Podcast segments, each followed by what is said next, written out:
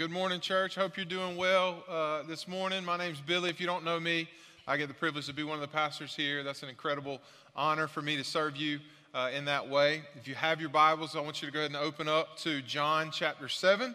Uh, John chapter 7. If you're new here, uh, we've actually been for this whole year working through uh, the Gospel of John. And so if you have your Bible, you turn about halfway and a few more, you should see uh, four names Matthew, Mark, Luke, and John. And those are uh, the Gospels. And so those are biographies of Christ, who he is, what he came to earth to do. And so we've been wor- working our way through the fourth one of those, which is uh, the book of John. And so we're excited uh, to continue in that. Uh, today. Today's an exciting day. We're glad that you guys are here. A lot of festivities going on after the service, and so it's going to be fun. But right now, we want to turn our attention to God's Word and pray that God would speak to us through His Word and that He would uh, move in the hearts, in our hearts, and help us grow in our relationship with God. And so uh, let's uh, turn our attention to verse 1, John chapter 7, verse 1, and it reads uh, this way After this, Jesus went around in Galilee. He did not want to go about in Judea because the Jewish leaders there were looking for a way to kill him. But when the Jewish festival of tabernacles was near, Jesus' brothers said to him, Leave Galilee and go to Judea, so that your disciples there may see the works you do. For no one wants to become a public figure, acts in secret. Since you are doing these things, show yourself to the world, for even his own brothers did not believe in him. Uh, so, if you were here, you know at the end of chapter 6, we uh, had been studying through uh, one of the miracles of Christ. And so, one of the miracles that Jesus did uh, was he called a little boy to himself and basically took his lunchbox, which had a couple sardines and a couple biscuits, and basically multiplied it into enough food to feed 20,000 uh, people. And so John chapter 6 was all about him being the bread of life. And so uh, we, we read that, we looked at that, and then at the end of John chapter 6, uh, Jesus always would preach a message after the miracle. So his miracle wasn't really an end in itself. He would always have a message on the back end. And that message was essentially that we needed to come to the bread of life. It wasn't enough to just come to Jesus and get the blessing of physical food. Jesus wanted us to come to him spiritually and to see that he is the bread of life, meaning that we can come to him and that we can uh, believe in him and he can satisfy the hunger of our heart, the eternal hunger that he's put into our hearts. Well, at the end of that, uh, chapter, what happened is you would have thought people would have responded in a good way to Jesus. But what happened is they did not. So 20,000 people started that morning following Jesus because of the miracle. And by sundown, there was only 12. And it was the 12 disciples. And so uh, John chapter 7 picks up where that chapter uh, leaves off. And we see Jesus here uh, is still struggling with this idea of people uh, believing him. Jesus is not really struggling, the people around him are. And so here we see even his own brothers misunderstanding Jesus and refusing to believe in him. Uh, I don't know if you know this, but the Bible teaches that Jesus actually had a few brothers, four of them, half brothers, of course, because Mary would have been their mom and Joseph their dad. Mary was Jesus' mom, but God the Father was uh, his dad, right? So they would have been half brothers. And so he had uh, younger, four younger brothers James, Joseph, Simon, and Jude. And so Matthew 13 55 teaches that. And they were all sons of Mary and Joseph. Of course, we know uh, they weren't believers here, but two of them we know for a fact became believers because they actually wrote books in the Bible uh, after the resurrection. His brother James wrote the book of James. Uh, his brother Jude wrote the book of Jude, which is one of the last books uh, in the Bible. But here, they hadn't quite gotten there yet. They weren't believers. Uh, they, they were, uh, you see them, they actually think Jesus is interested in being kind of a public figure like he's interested in becoming famous or he's interested in uh, you know kind of being uh, a big deal uh, in the in the world's view of things. So they basically are trying to lay out a plan for him uh, as his tour manager so to speak uh, to get his rep back up. I mean again he just lost all of his followers so now they're like hey big brother needs some attention. Big brother needs to, to, to get his rep back up. His street credit's gone. So we're going to take him into to judea uh, which is a bigger city and they're trying to tell him, hey, you can't stay in Galilee, which is really a fishing village, a smaller town. uh, and, and get, your, get your rep up. We need to send you to the city, uh, which is full of lights. There's a lot of people there, and this is what exactly what you need. You can do a few more miracles, and man, we'll have 20,000 before you know it. Again, Jesus was not thinking that way. Uh, it, you know, it's, it, he, he was not thinking that way at all. But we'll see that in a minute. And they were going up to Judea during a time that was called the Festival of the Tabernacles. And I don't expect you to know what that is. Other translation call it the Festival of the Booths, which is a, kind of a big deal in the Jewish culture. They had three really big festivals. This was one of them. This would have probably been the biggest event of the Jewish year. Uh, think Onion Festival, but think bigger than that. All of the Jewish people would have traveled to uh, Judea during this time period. Uh, it, it, literally, uh, they would have lived in tents. The law told them that they need to live in tents or tabernacles or booths or whatever you want to call it. And so all of the Jewish people would descend upon or ascend to Jerusalem, and they would uh, leave their homes, and for seven days they would live in tents, and they did this to basically commemorate uh, God providing for his people uh, during the desert uh, wanderings in the book of Exodus, and then also they would do it each year to celebrate the harvest of uh, basically the fruit harvest of olives and different things. And so that doesn't sound cool to you, but to the Jewish people, very cool. A lot of people were there. It would have been a huge time. Uh, a lot of historians talk about how just uh, incredible of an event this would have been in Jerusalem. Lots of lights, lots of people, lots of tents. It was just a really cool, uh, cool thing. So it made me think of Bonnaroo for you 70s people, but that's kind of uh, what I thought of. But anyway, of course, Jesus had different plans, but that's the context in which he's walking into. Listen to verse 6. Therefore, Jesus told them, My time is not yet here for you, any time will do. The world cannot hate you, but it hates me because I testify that its works are evil. You go to the festival. He's talking to his brothers, remember? I am not going up to this festival because my time has not yet fully come. After he had said this, he stayed in Galilee. However, after his brothers had left for the festival, he went also, but not publicly, in secret. Now, at the festival, the Jewish leaders were watching for Jesus and asking, Where is he? Among the crowds, there was widespread whispering about him. Some said he is a good man. Others replied, No, he deceives the people. But no one would say anything publicly about him for fear of the leaders. So again, Jesus knows that all this is happening. He knows that there's whisperings about him in Jerusalem, and they're all trying to really just figure out who exactly is this man. And this is really the theme of the next few chapters. Jesus is going to make statements about himself. They're going to be very profound statements, and the people are going to try to figure out okay, who is this man? Is he a teacher? Is he a prophet? And everyone honestly had their own opinion of Jesus. And some of those were good and some of those uh, were bad. And he knew that the Jewish leaders were there and that they were still looking for him uh, and wanted to kill him. And so Jesus kind of goes stealth mode, if you can think in that way, really incognito. And uh, because the Jewish leaders were still upset with him from the, the healing that he had done in John chapter 5. And so, do you remember that? He was at the pool of Bethesda, he healed the lame man, it was on the Sabbath that broke their religious law. They didn't like that, so they were after him about that. But then also they were after him because he was claiming to be God, and they didn't like that at all. And so they were trying to uh, kill him. And of course, uh, they would crucify him later on for these same type of claims. But here, Jesus makes two very interesting statements that I want us to look at. Uh, the first is that he, he tells his brothers that my time has not yet come. And you can kind of read by that and not understand it, but Jesus is showing us something significant here. What he's showing is that he lives on a different schedule than his brothers. His brothers are kind of controlling their own schedule, but Jesus is, is on his father's schedule. Like he's on his father's timetable. Everything the father wants him to do, and when his father wants him to do it, he is following that according to his plan. What he does and when he does it is determined by his father in heaven. And I was just thinking about that this week and thinking, what a powerful truth, not just for Jesus, but for us. Like, think about this idea who determines your schedule? Like, when you think about who determines your schedule, would you fall in line with the brothers where you kind of do what you want and the world really dictates your schedule? Or would you say, no, I actually look to God to determine my schedule? Like, how would your schedule change if you actually allowed God to be a priority in your schedule on a weekly basis. And that really convicted me. I hope that helps you.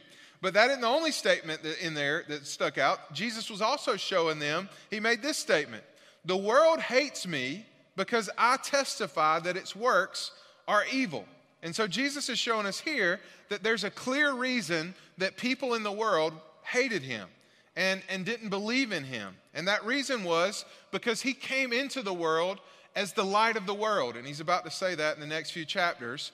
And we talked about this in John 1, but I want to say it again. What does light in the world do? Well, one of the major things that it does is it exposes darkness.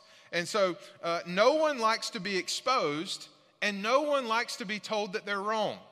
Well, when Jesus came into the world as the light of the world, it exposed us in our sin because he's different than us. He's sinless and we're sinful, and so our sin is exposed in light of who he is. And that's exactly what Jesus came to do because until we see that we are a sinner and fall short of the glory of God, we don't understand that we need a Savior. And Jesus' main point in coming to the world, one of them was to do uh, that. Verse 14 Not until halfway through the festival, did Jesus go up to the temple courts and begin to teach. So Jesus went in incognito, but about halfway through, he came out of stealth mode and he started teaching. Verse 15. The Jews there were amazed and asked, How did this man get such learning without having been taught? Jesus answered, My teaching is not my own, it comes from the one who sent me. And anyone who chooses to do the will of God will find out whether my teaching comes from God or whether I speak on my own. Whoever speaks on their own does so to gain personal glory, but he who seeks the glory of the one who sent him is a man of truth, and there is nothing false about him. Has not Moses given you the law? Yet not one of you keeps the law. Why are you trying to kill me? So Jesus comes to this festival. He's in stealth mode, but about halfway through, he decides he's going to get up and teach. And when he starts teaching, the people that heard him were blown away. They were mesmerized with how much, uh, how, how smart he was and how much he knew about God and how much he knew about God's plan. Well, little do they know, eh, he is God. So he knows the heart of God. To see him is to see God. And so he's informed and they didn't really put him in that category because he had never been to uh, seminary or he had never been to the religious leaders training of that day and so these people are just mesmerized that he is so uh, well informed and so well learned as he is teaching but jesus of course makes it clear again he leaves no doubt about it he made it clear who the source of his teaching was what did he say my teaching isn't mine but it is from the one who sent me and anyone who chooses to do the will of god will listen to me because the teaching I have is not to please man, it's to please God. So you want to know what God thinks? I'm telling you what God thinks. I am God. And so listen to how they respond. You are demon possessed, the crowd answered. And now I've taught a lot of sermons, you know, and not a lot of them are good. Some of them are good, but as I listen to myself from the past, I understand like I've, there's some sermons that I did that I wish I could take back, and they weren't really good. And um, but one thing that's never happened to me is I've never preached a sermon and walked off the stage and someone said, You're demon possessed, right? And so I don't know if that's a good thing or a bad thing. Maybe I need to be more like Christ, but you can imagine how that would have felt as Jesus. You're demon possessed, the crowd answered. Who is trying to kill you? Jesus said to them, I did one miracle and you're all amazed. Yet because Moses gave you circumcision, if you don't know what that is, uh, Pastor Blake will be at the tent uh, after service, and you can talk to him about that. Uh, though actually it did not come from Moses, but from the patriarchs. And you circumcise a boy on the Sabbath. Now, if a boy can be circumcised on the Sabbath, so that the law of Moses may not be broken, why are you angry with me for healing a man's whole body on the Sabbath? Stop judging by mere appearances, but instead judge correctly. So again, many of the Jews were angry with Jesus because he had healed this lame man on the Sabbath and he was claiming to be God back in John 5. And, but Jesus doesn't take it. Like he points out their inconsistency. He says, the Jews obeyed law of Moses by performing circumcision on the Sabbath. So if the act of circumcision didn't break the law, then how could me literally healing a man or making him entirely well break it? And Jesus exhorted them. He said, Listen, hey, y'all need to be able to judge rightly and stop judging based off of outward appearance. And the only way to judge rightly is to judge using God's standards and not your own personal preferences. And so, of course, this went over like a ton of bricks. But I want you to write down something because this is important. And I want you to write it down. And here's what I want you to write down You do not want to argue with Jesus. He is a really, really good arguer. Uh, not only because he's God and he's always right, but because he knows your false motivation or your pretense in everything that you say, and he can poke holes into it immediately. If Jesus was a lawyer, he'd be the best lawyer ever, right? And so that's what we see here is they're trying to argue with him, and Jesus is basically just slicing and dicing, and uh, they're still, for some reason, just, just not conceding. Verse 25. At that point, some of the people of Jerusalem began to ask, Isn't this the man that they are trying to kill? Well, here he is, speaking publicly, and they are not saying a word to him. So, have the authorities really concluded that he is the Messiah? But we know where this man is from, and where the Messiah comes, no one will know where he is from. And then Jesus, still teaching in the temple courts, cried out, Yes, you know me, and you know where I'm from, and I am not here on my own authority, but he who sent me is true. You do not know him, but I know him because I am from him, and he sent me. At this, they tried to seize him, but no one laid a hand on him because his hour had not yet come. Still, many in the crowd believed in him, and they said, When the Messiah comes, will he perform signs, more signs than this man? And the Pharisees heard the crowd whispering such things about him. And then the chief priests and the Pharisees sent temple guards to arrest him. So, again, kind of the theme of this chapter and really the next few chapters is everybody's just trying to figure out who Jesus is. Like, is he a public figure? Is he just a miracle worker? Is he a prophet? Is he demon possessed? Is he just a good teacher? Is he the Messiah? If he is the Messiah, then how does he come from Nazareth? Because nothing good comes out of Nazareth. But Jesus, again, he makes it crystal clear that he had come from God and he was the Son of God that came from heaven. Listen to verse 28. He says, I am not here on my own authority, but he who sent me is true. You do not know him, but I know him because I am from him and he sent me. And the passage says that many people believed after he said this. And of course, this stirred up the religious folks because they're worried about control. And if people are believing in Jesus, they can't control them anymore. Uh, so, of course, they try to arrest him. But Jesus again tells them, hey, my hour has not yet come. So, like, it's crazy. They're trying to arrest him. They don't know he's God, and God is sovereign over everything, so he can literally keep them from arresting him in some kind of sovereign way. I always wonder, what did he do at this point? You know, he's speaking on the stage, so if they wanted to arrest him, why couldn't they just come up there and get him? But Jesus is, of course, sovereignly doing things in, in the back to keep him from getting there, I guess. I don't know. Who cares? And Jesus keeps on teaching. So, listen to what he says. So, they're trying to arrest him. You would think Jesus would disappear. He doesn't disappear, he keeps teaching. Interesting. Verse 33 Jesus said, I am with you for only a short time, and then I'm going to the one who sent me. And you will look for me, but you will not find me. And where I am, you cannot come. The Jews said to one another, Where does this man intend to go that we cannot find him? Will he go where our people live scattered among the Greeks and teach them? What did he mean when he said, You will look for me, but you will not find me, and where I am, you cannot come? So, of course, Jesus is confusing the mess out of them right here uh, because he's talking spiritually and they're still focused on physical things. He's talking about the ascension that's going to happen in Acts 1, which luckily we get to look back now and see that that's what he's talking about. If we were there, we would probably be as confused as they are because he's talking about going back to heaven and of course, it's right over the top of their heads because they're thinking uh, on a physical level and they're like, okay, well, he's leaving here, but he's saying I can't go where he goes. Like, where's he going? Is he going to teach somebody else and he's not going to let us go? Like, what's happening? But then Jesus continues to teach. Listen to what he says, verse 37. On the last and greatest day of the festival, that would have been day seven, Jesus stood and said in a loud voice. Now, if he's saying this in a loud voice, this is important, so listen. Let anyone who is thirsty Come to me and drink.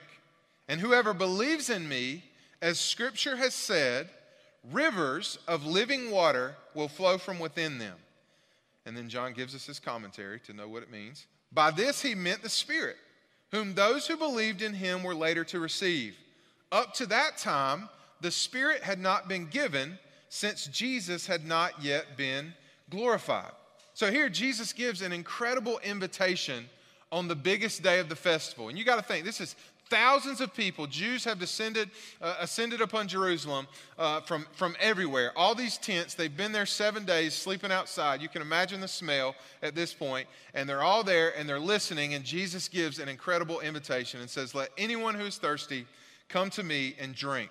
And whoever believes in me, as scripture has said, rivers of living water will flow from within them. And then John says he's talking about the Spirit. This is very similar to what Jesus has been saying. He's been saying that he's the bread of life, that if you eat him, you'll be satisfied. He's also been saying, I am the living water. Anyone who drinks of me will never thirst again. And so Jesus is using these same types of illustrations and metaphors to show exactly who he is. And what Jesus is talking about here is the Holy Spirit when people believe in him. And what he's promising is that for those who believe, come to him and drink and believe in him as the Son of God, he's promising that the Holy Spirit will come and live inside of that person that believes. And this hadn't happened yet, but there's going to be something that happens in Acts chapter 2, and it's called Pentecost. Penta meaning 50. 50 days after Passover is what the name of it is. And Pentecost was a time where the Holy Spirit came to indwell believers for the very first time permanently. And it's an important day, it's a big deal. And if you don't know about Pentecost, you don't know about the Holy Spirit, you need to listen up. It is very, very important that you understand the, the, the necessity of the Holy Spirit in the Christian life. It is an absolute game changer. And if it's not a big deal to you, then you need to, to, to, to re back up and restudy what Christianity is. And why do I say that? Because for me, I when I first began to want to be a Christian, I misunderstood this. I thought what it meant to be a Christian was just to listen to the preacher and do what the preacher says. And that wasn't a bad thing, but you can't do anything in the Christian life apart from the Holy Spirit. And the Holy Spirit is a necessity. And when we begin to understand that we need the Holy Spirit to do anything, then we begin to see what Christianity is really about. Because what could be better than Jesus beside us? Right? Could you imagine just walking through life with Jesus right next to you? Hey, what you think, Jesus? What should I say? Oh, I shouldn't say that. Okay, shouldn't post this. All right, good. All right, what could be better than that? Well, the only problem with that is Jesus can only be physically at one place at one time. And so Jesus says it's actually better that I go to heaven because when I go back to heaven, I'm going to send a helper to all believers. And that's what Pentecost is about that the Spirit of God can literally live inside of me and you if you're a believer, and we can be in different places, and believers can be all over the world, and God can be present all over the world at, at, at the same time. It's an incredible, incredible reality. You read scriptures like this 2 Corinthians 5:17. Therefore, if anyone is in Christ, the new creation has come. The old is gone and the new is here. Ezekiel chapter 36, verse 27, 26 and 27. Maybe my favorite scripture in the whole Bible. And this is the Old Testament prophet talking about this new covenant that Jesus would bring about. And he says, Here's what Jesus will do I'll give you a new heart, and I'll put a new spirit in you. And I will remove from you your heart of stone, that's your old sinful heart, and I'm going to give you a heart of flesh, one that's spiritually alive. And I will put my spirit in you, and it's going to move you to follow my decrees and be careful to keep my laws. Have you ever met a Christian that everything they do in the Christian life, they're miserable doing it? You ever met that person? Y'all ain't been to church enough. You'll meet them. And the difference in a Christian that has the Spirit of God and a Christian that's just trying to be a Christian on their own is that when the Spirit of God lives inside of you, you actually want to live for God.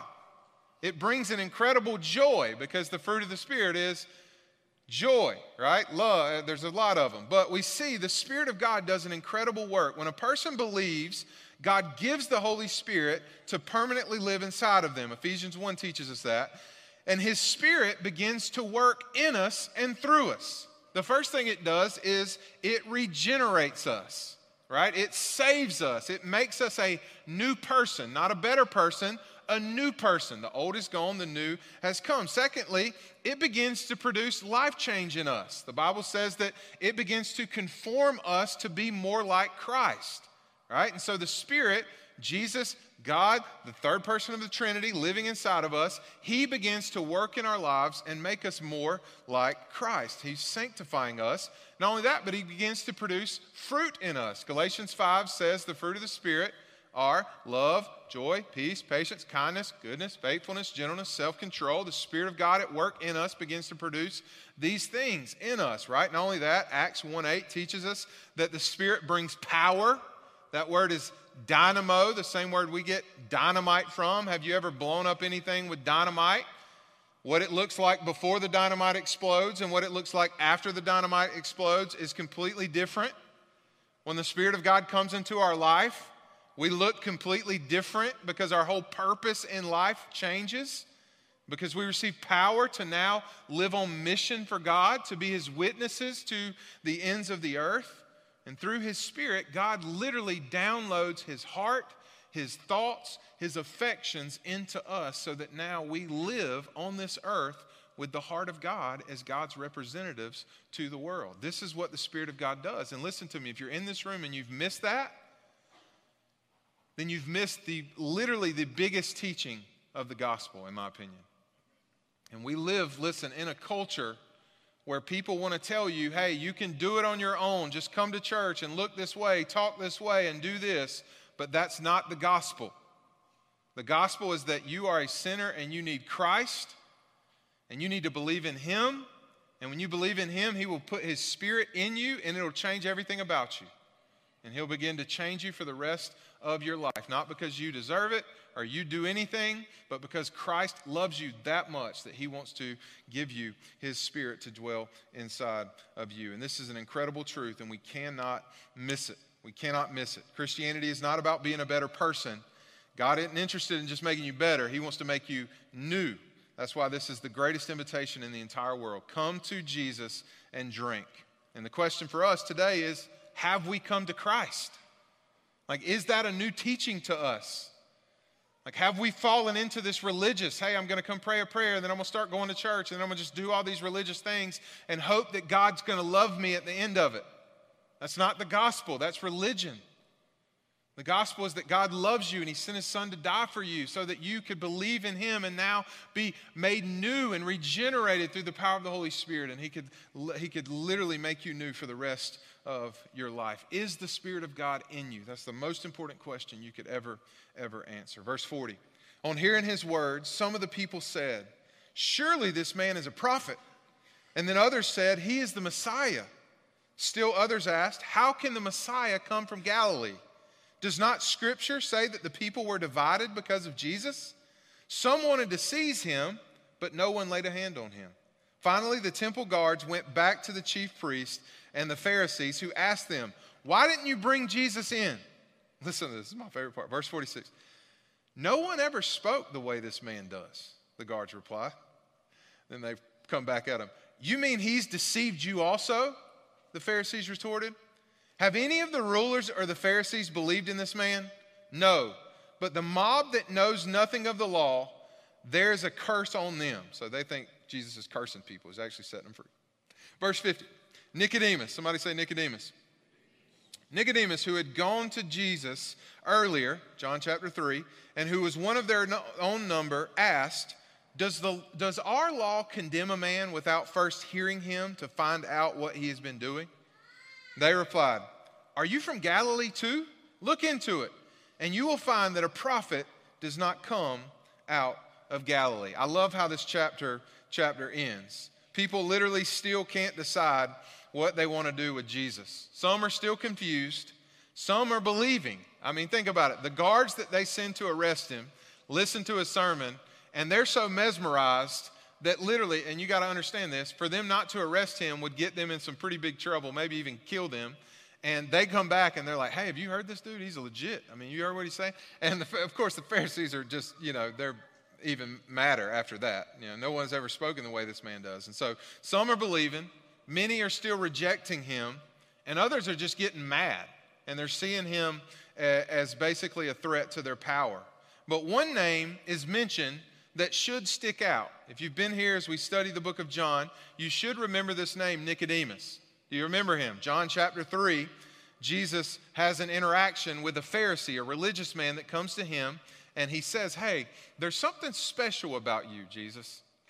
And Jesus goes on to tell him, Yeah, you need to be born again, which is regeneration, which we talked about the Spirit does in believers. Because again, Nicodemus would have been a religious man. He would have been doing a lot of religious things and doing them uh, well. He would have known a lot about the scriptures, but Jesus said, Hey, you're missing it.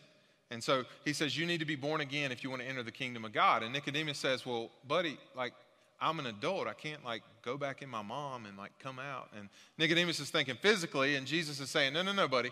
I'm talking spiritually. I'm talking regeneration. I'm talking being born again. I'm talking about what the Spirit of God does in you when you truly believe in Christ. And Nicodemus, uh, of course, we don't really get did Nicodemus get saved in John chapter 3? We don't know. And then he pops back up here in John chapter 7. So apparently, his interaction with Jesus had made an impact on him. And he would have been there to hear really the same teaching. Jesus says, Come to me, and rivers of living water will flow through you, which is the same teaching on this idea of regeneration. And something had impacted him because now he's standing up in front of his religious buddies, the same buddies that forced him to come to Jesus at night because he cared so much about what they thought about him. And now he's standing up and saying, Hey, hey, give this dude a break. Have y'all actually heard what he's saying yet?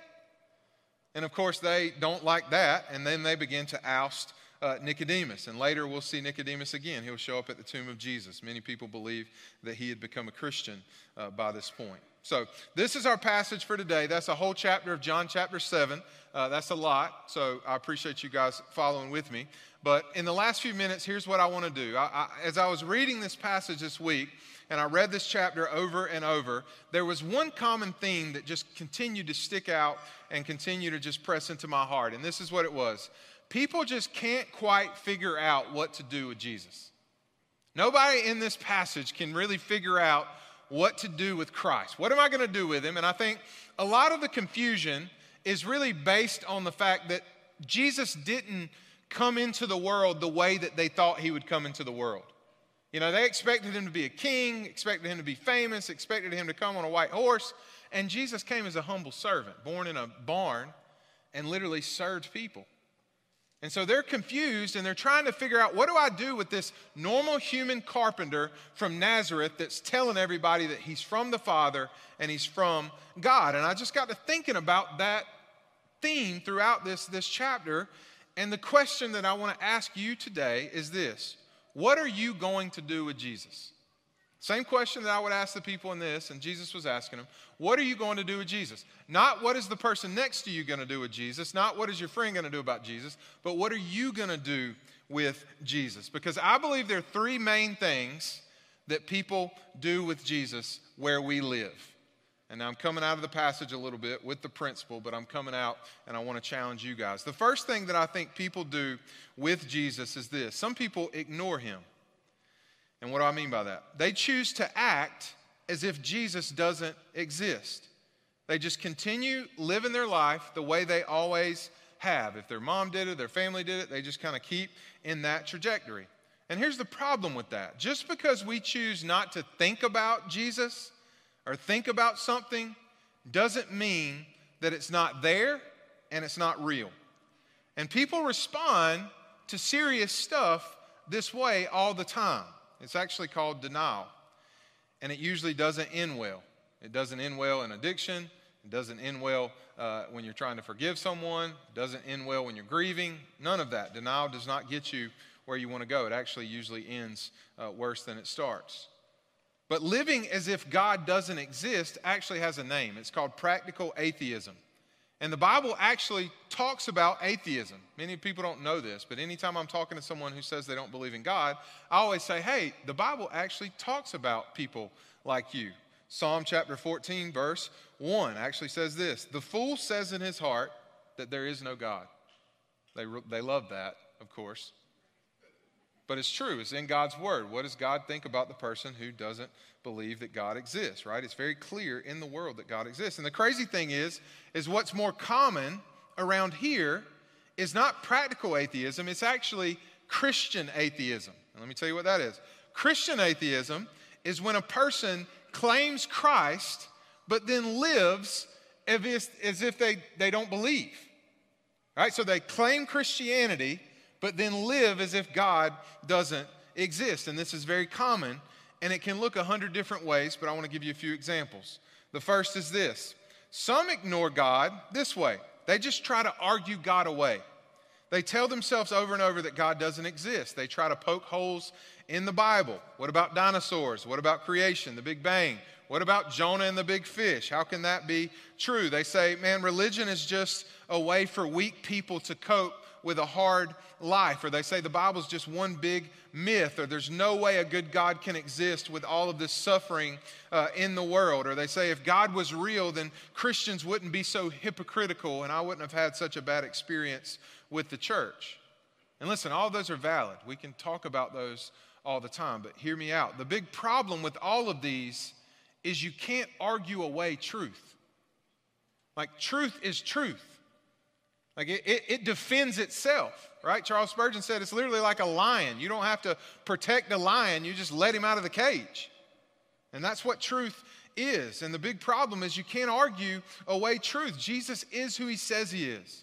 And it actually takes more faith to be an atheist than it takes to believe in God. Because historically, archaeologically, I mean, the life of Christ is evidence that Jesus is who he says he is. The second way that I think people ignore God is by busying themselves where they don't have time to think about God. And this is very common around here. We fill our schedules up to the brim with work and sports and activities and hobbies and meetings and whatever else is out there. We literally uh, prioritize everything but God. We just prioritize and schedule Him out of our lives. One of my favorite pastors calls this the merry-go-round of normality. We wake up, we eat breakfast, we drop kids at school, we go to work, we pick up kids, we drop kids off at baseball and dance, and then we come home, we eat supper, we watch something on TV, and then we go to sleep. And then we wake up, and guess what? We do it again. And we wake up, guess what we do? Do it again. We do it again. We do it again. And we do it again. We fill up our schedule with all of these worldly things, and we never actually stop to think about eternity.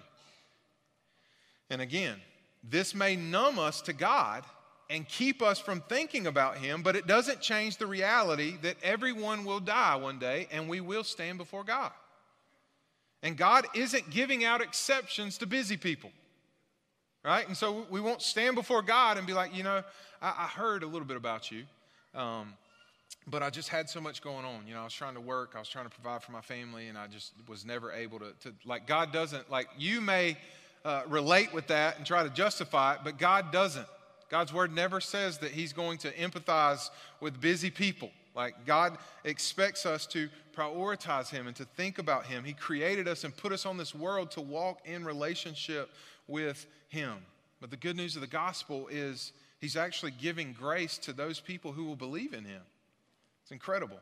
And then the third way that people ignore God is just by putting Him on hold until they're ready to settle down. I hear this all the time. Billy, bro, I love you. I appreciate you talking to me about this, but I'm just not ready yet.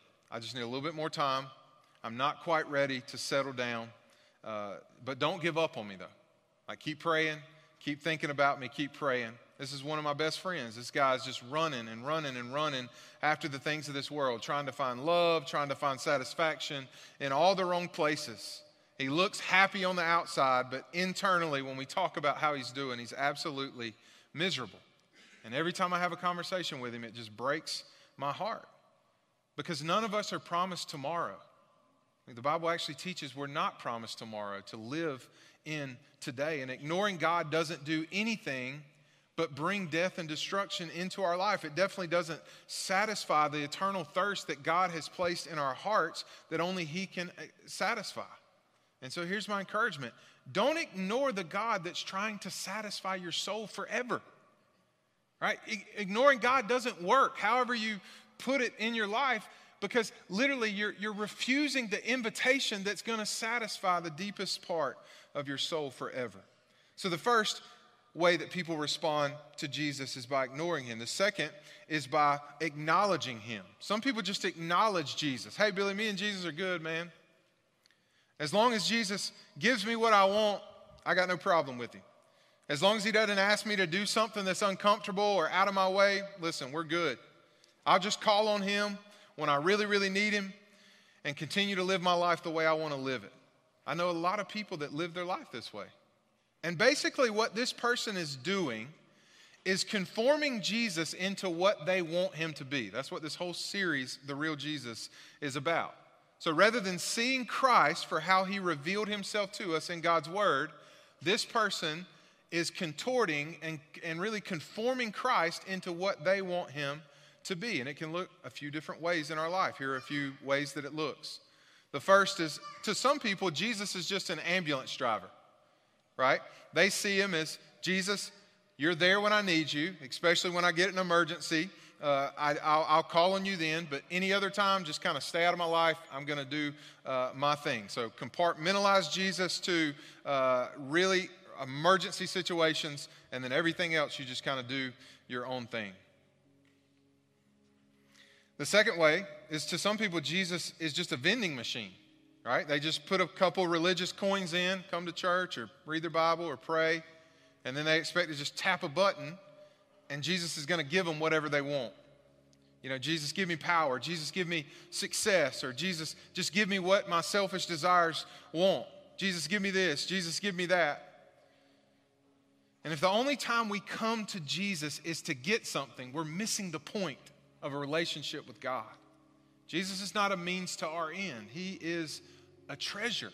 Like, He is what we want, He is what satisfies us, not stuff. He does. He is the end. And then to others, Jesus is just fire insurance.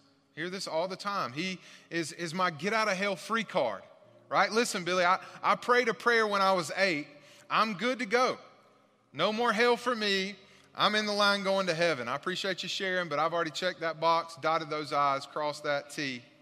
And you see, this person is good with Jesus as their Savior, but they're not interested in Jesus as Lord. And the only problem with this is, is that Jesus doesn't come in that package. You know, he's not a bun- he's a bundled package, you know, like an insurance plan. You get home and auto. Well, he's Savior and Lord. That's what he comes in. And if we just receive him as Savior, then we're conforming him to what we want him to be because he comes as Savior and Lord. And the big problem with all of these views is that they aren't in the Bible. Like they are things that we've done with Jesus based on our culture, and we've created a comfortable Jesus that we like. And in all these cases, we've just conformed him to be what we want to. And the problem is, Jesus is not imaginary. Like he's not something that we can conform. He's not just a miracle worker or a good teacher or one of many gods or a God who's okay with sin in our lives or a build a bear God where we can just pick and choose which parts of him we like and which parts that we don't like. He is the one true God. And he has revealed himself to us clearly. That's what we're seeing in this passage as the king, as the Messiah, as both Savior and Lord. And there's only one proper response to him, and that's not to ignore him and that's not to just acknowledge Him, it's the third response, which is to surrender to Him. Throughout the scriptures, this is what we see is the only right response to Christ. We see it in the Old Testament. We see it in the lives of Old Testament saints. We see it in the New Testament with the 12 disciples, with Paul on the road to Damascus. When we truly believe and see Christ for who he is and what he's done for us, the only response is to believe his words, to believe what he says about himself, and to surrender our life, to repent, to turn from living for ourselves and believe that we were created by God, for God, and to surrender our life to follow him wholeheartedly. That's the invitation of Christ. You heard him in verse 37. He says, On the last and greatest day of the festival, Jesus stood up with a loud voice and he said, Let anyone who's thirsty, Come to me and drink. And whoever believes in me, as scripture has said, rivers of living water will flow from them. You know, Jesus is incredible. I mean, he, he literally looks at us in this room today. And though we may be ignoring him, and though we may be in acknowledging him, and though our lives may not be surrendered to Him, instead of punishing us for rebelling against Him and for twisting Him and conforming Him to what we want and rebelling against the real Jesus. God sent Christ to die and take the punishment that we deserve for us because He loves us and He loves you. And He's here today. And the invitation is what are you going to do with Him? Are you going to just ignore Him and continue to live how you're living? Are you just going to acknowledge Him and compartmentalize Him? Or are you going to surrender to Him? So, right where you are, I want you to bow your head. Listen, I, I don't know where you come in the room today. I don't, I don't know exactly what's going on in your life, but here's what I know God's word's true, and God's inviting you in. And I know He's moving on hearts throughout this room this morning.